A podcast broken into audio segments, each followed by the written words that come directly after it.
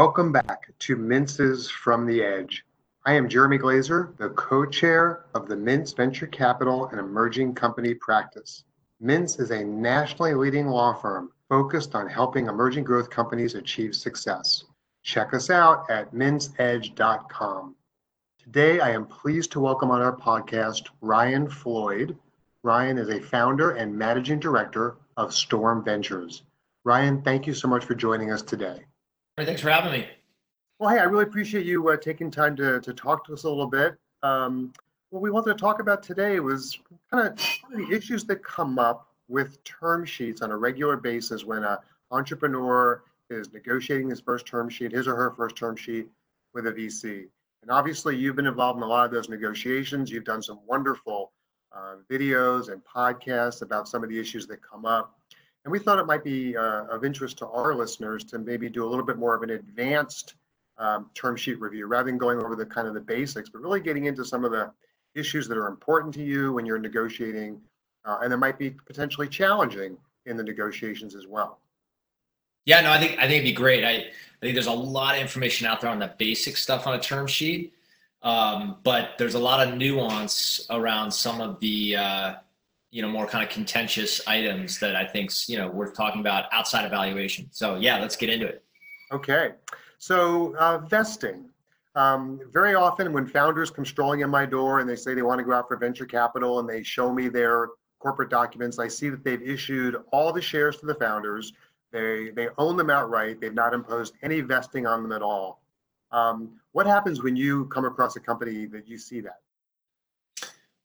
Well, I guess, to state the obvious, I'm coming at it from a position, as a new investor. And I think, many out there will just take the view that because, I'm an investor, I'm going to be difficult and, push very hard on somebody's terms just simply because I'm an investor. I think, for founders, they have to come from a place, first and foremost, of trying to trust their new investor. And I guess, maybe that's kind of a theme we should talk about through all of this today, because all of these terms can get abused, every single one of them by either side. And so requires everybody to develop trust. And I know it's really difficult in the early goings, because you may not know your investor. But sometimes to do references on them, trying to really understand how they operate, it can be really helpful as a foundation for the negotiations to understand kind of where they're coming from. And I try to do the same, by the way, for founders as well. So I try to take my own medicine. Sometimes it can be more difficult, especially if it's a first-time founder, has never run a company before. There's not a lot of prior history to operate off of. But anyway, just as a foundation, start with that. Look, on vesting, it's a very important term. And it's the basic contract that venture investors get into, with a founder is that they hope that they're going to go build this company together. They're going to go on this journey together.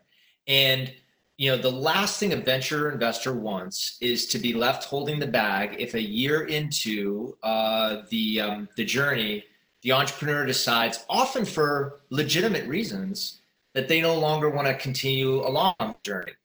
And so it's a super important term, not so much to keep team members, locked into the company, although it serves some purpose for that, I suppose, that the vesting is an economic incentive to save. But I'd argue most people that end up leave for other reasons. They're emotionally distressed. They're unhappy with their co-founders. They're not leaving because they think there's a much better opportunity out there somewhere else for them. There's something else that's likely driving them away. For all the execs and founders of the company, then, if that person ends up leaving, vesting's so critical because you're going to have to replace that function. None of our companies, I'm sure all the ones that you're involved with too, are operating with massive exec teams. Everybody has to wear multiple hats. And if you lose somebody, whether it's the CEO or, the VP of engineering, it's going to be a hard role to fill going forward, and you're going to have to give out substantial equity to somebody else coming in. And I think we all probably can agree that's fair to do that, to exchange some equity to the person that's leaving, so that you can give equity to someone else that's joining. What gets tricky is figuring out, you know, what that ought to look like, and should it be all the shares are given back? Should it be some portion? Do investors have the right to buy back founders' shares if they leave? It's probably beyond the scope even for what we're trying to get into today, but vesting's super critical.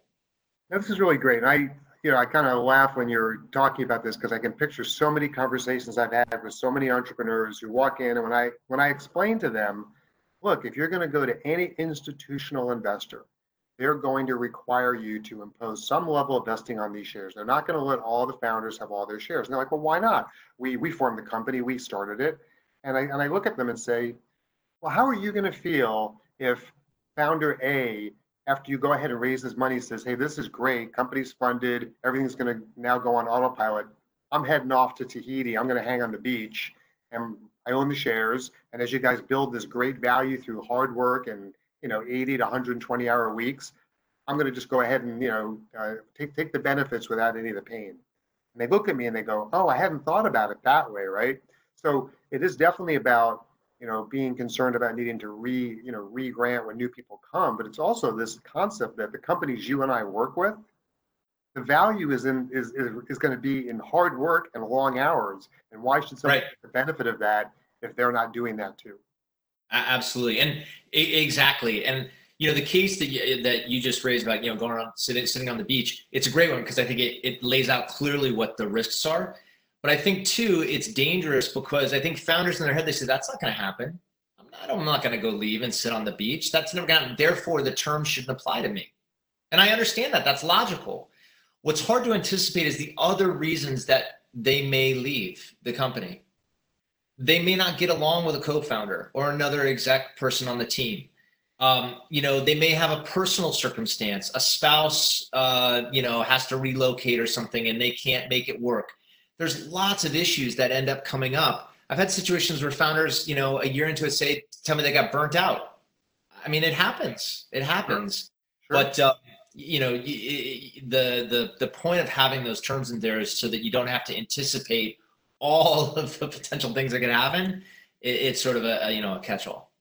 Yeah, absolutely. I agree with you. And so, what I do, and I'm curious what you think about this, what I typically tell companies when, we work with companies right from the get-go when they're just forming. So when they walk in the door, I explain to them, go ahead and put vesting in now. Start with the vesting schedule. Yep. So that by the time you're ready, whether it's 6 months or a year or whatever it is to go to the venture capital community, you've already got vesting in place. You've vested some of your shares because of the work you've been putting in. How do you react to that? Does that make you feel more comfortable? Is it making you less likely to require revesting when you see that they've already put that in place? How do you react to that?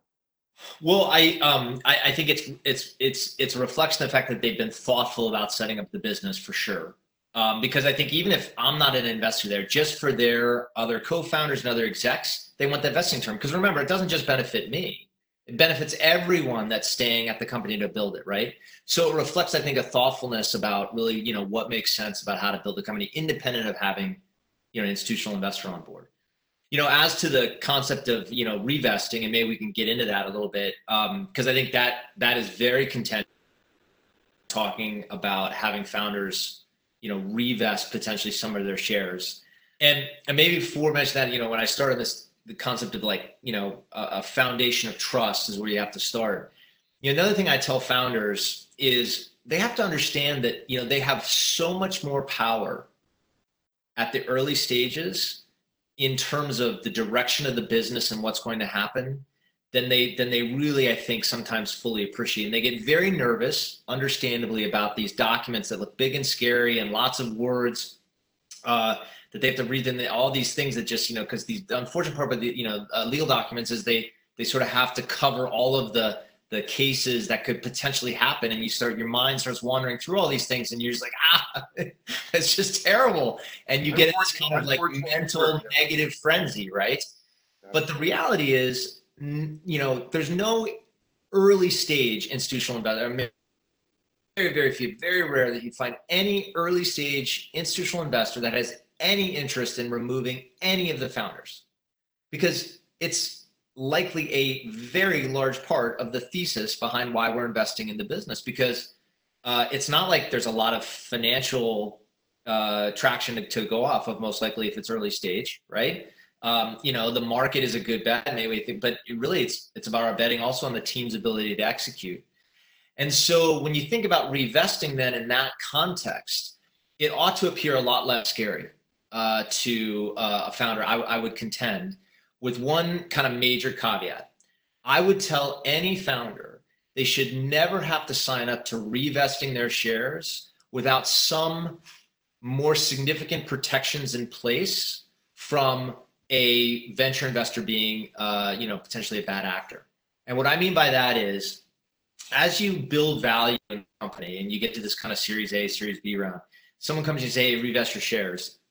I would encourage founders to think about doing that, because I see it as being fairly low risk for them. But at the same time, they need to have protections in place so that if investors decide to let those founders go without any cause, you know, that's not right either. So you want to, this is kind of one of those gray areas, right? You want to protect. Complicated. Yeah, it gets complicated. At your point, we can really get into some, a lot of conversation about, you know, what is cause and what is good reason, and, you know, exactly, what's voluntary, what's involuntary. And we do get into that when you start going down this road. Yes.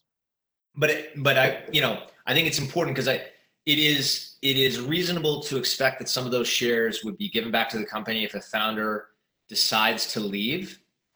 But you're right, there's a definition of what is good reason and what, but I don't think it's fair to put a founder in the position of they revest all their shares and at the whim of the board, they could get fired. Now that then gets into a conversation too about what's the compensation of the board. How can the CEO, you know, a CEO be fired, or a co-founder that may not be the CEO, because that also will impact, I think, how flexible founders might be on the concept of revesting.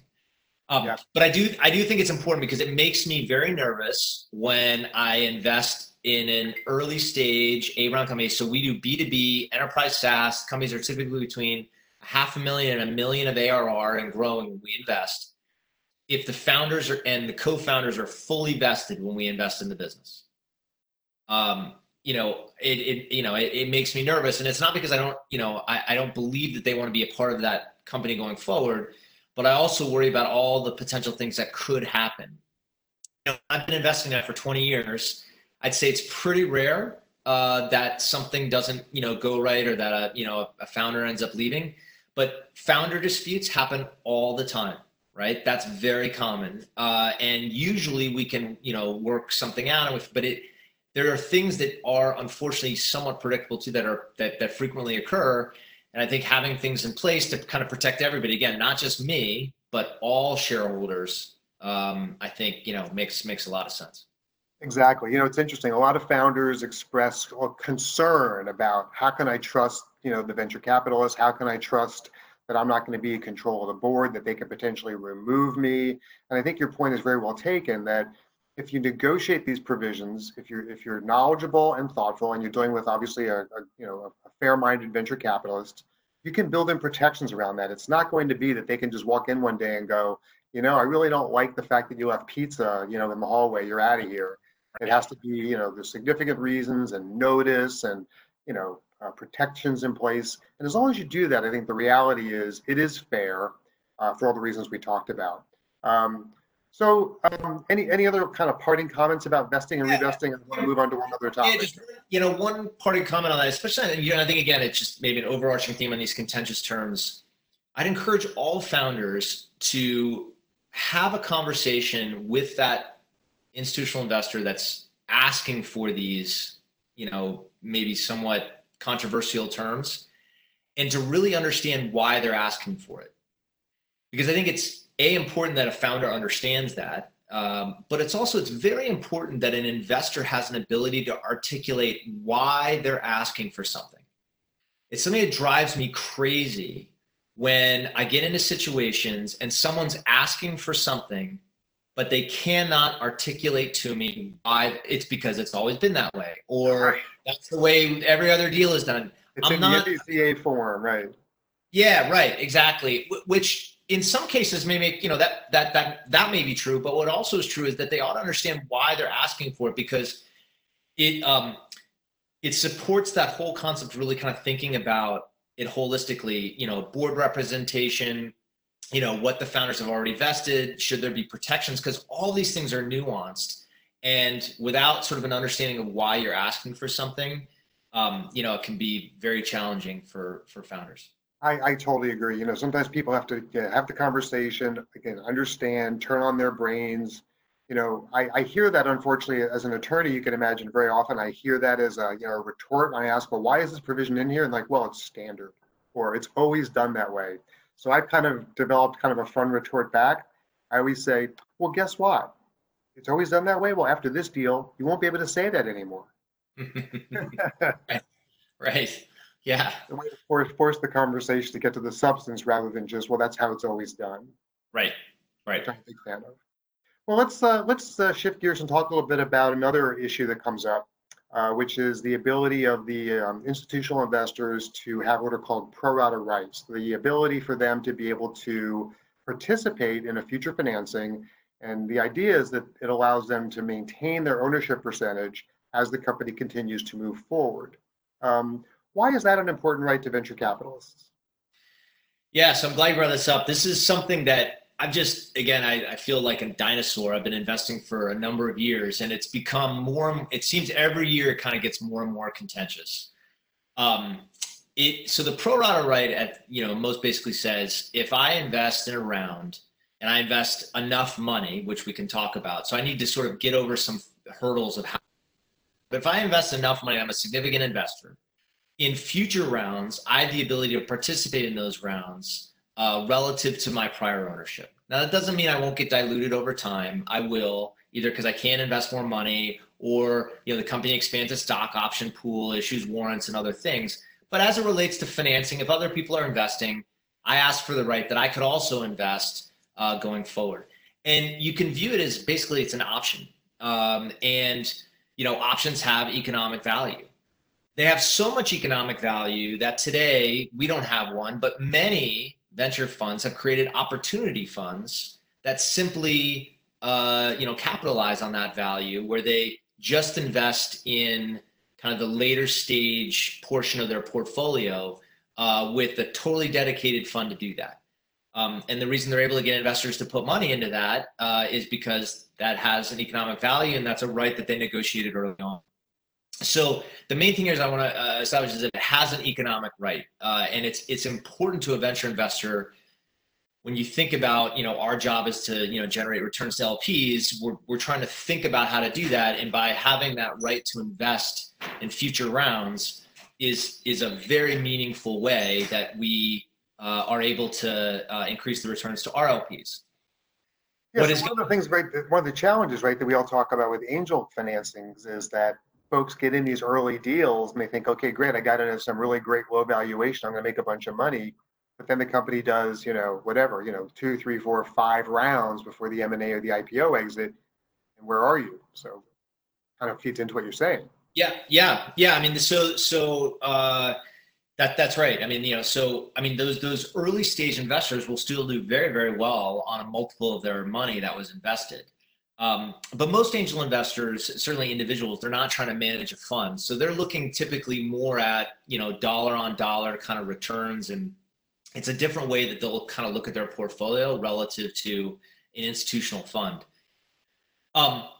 So the reason it gets contentious is that often in B rounds and C rounds, later rounds, investors, particularly investors that have large funds, new investors, will come into an interesting portfolio and company say, you know, hey, Ryan, we'd love to invest in your company at this, you know, attractive valuation.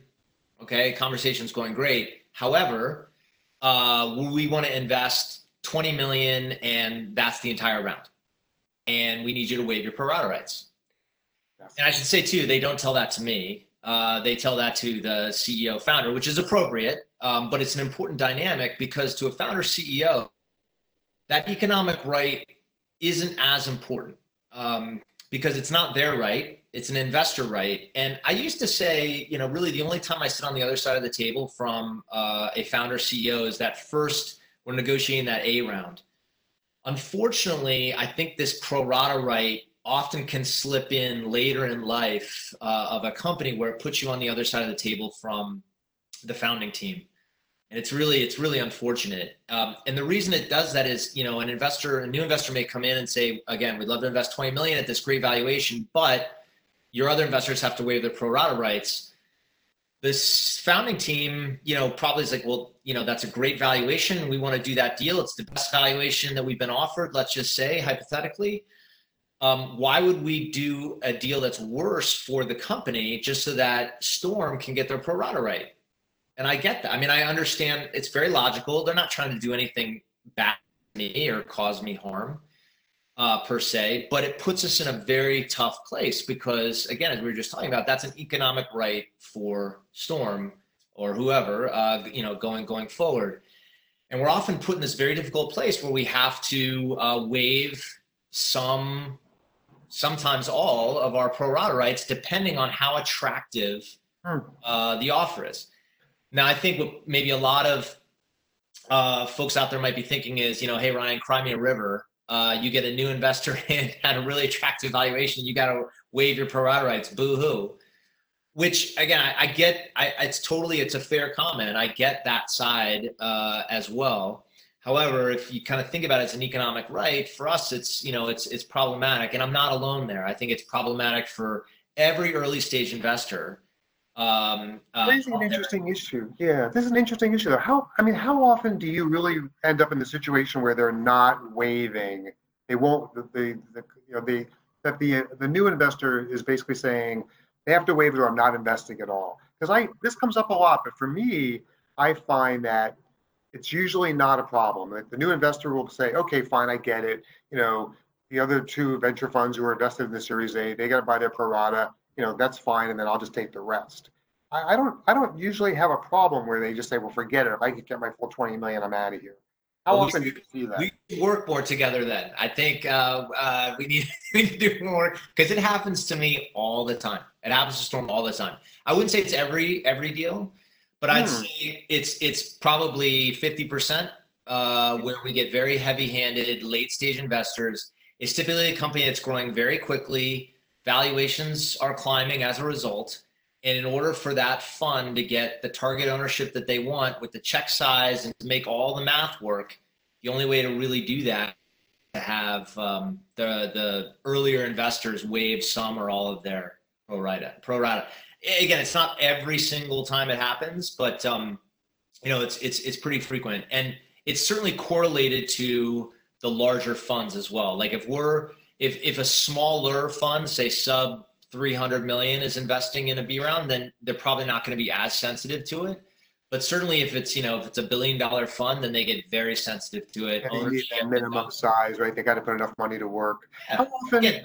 Which I understand. I mean, I don't want to make excuses for them, but I think the point of our conversation is here, it's nuanced. And so you put yourself in their shoes. I understand why, you know, they push very hard for that too. And how often is it a reasonable solution that the company will just say, okay, fine, we'll take 20 million from new investor and we'll give you guys your pro rata. We'll raise more than 20 million. We'll just take in more money. So no, it's great you brought that up. That often happens. And if, you know, I hear, as probably you do all the time, people out in the community say, oh my God, how did that company raise so much money? It doesn't make any sense.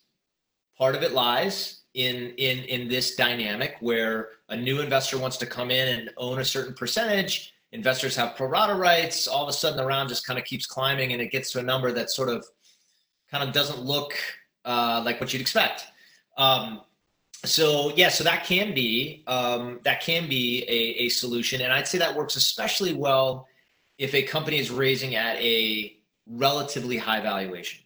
Yeah. That is to say, where it's not nearly as dilutive to the client. They're really happy to take as much money as they can get at that valuation. Yeah, maybe not as much money, you know, they're not infinite, but you know, if they have to raise, you know, another 10% or 20% more on the round, and it's for a point or two of dilution, it's not worth breaking glass over. Where it gets, you know, fairly contentious is where valuations are lower. and the round size is still big. And then the founders are saying, if we were to give pro rata, we'd have to give up another, 10% of the company. Yes. That's a big deal. And it's a big deal then. Yeah. Yeah. And it just makes it, much harder for them to walk away from it. Well, Ryan, this has been great. And we could probably keep talking for hours about all these different issues and topics, and we'll definitely have to have you back to do that in the future. It's just great to get insights of experienced venture capitalists, sharing some of these things that are important to you in negotiating deals. I know our listeners who are mostly, entrepreneurs trying to raise money for their companies really appreciate this. It's a great education for them. Thank you for inviting us into your home for this podcast, and I look forward to staying in touch and doing this again with you soon. All right. Thanks, Jeremy. Thank you to our guest, Ryan Floyd of Storm Ventures. I am Jeremy Glazer of Mintz, and thank you for listening to this edition of From the Edge.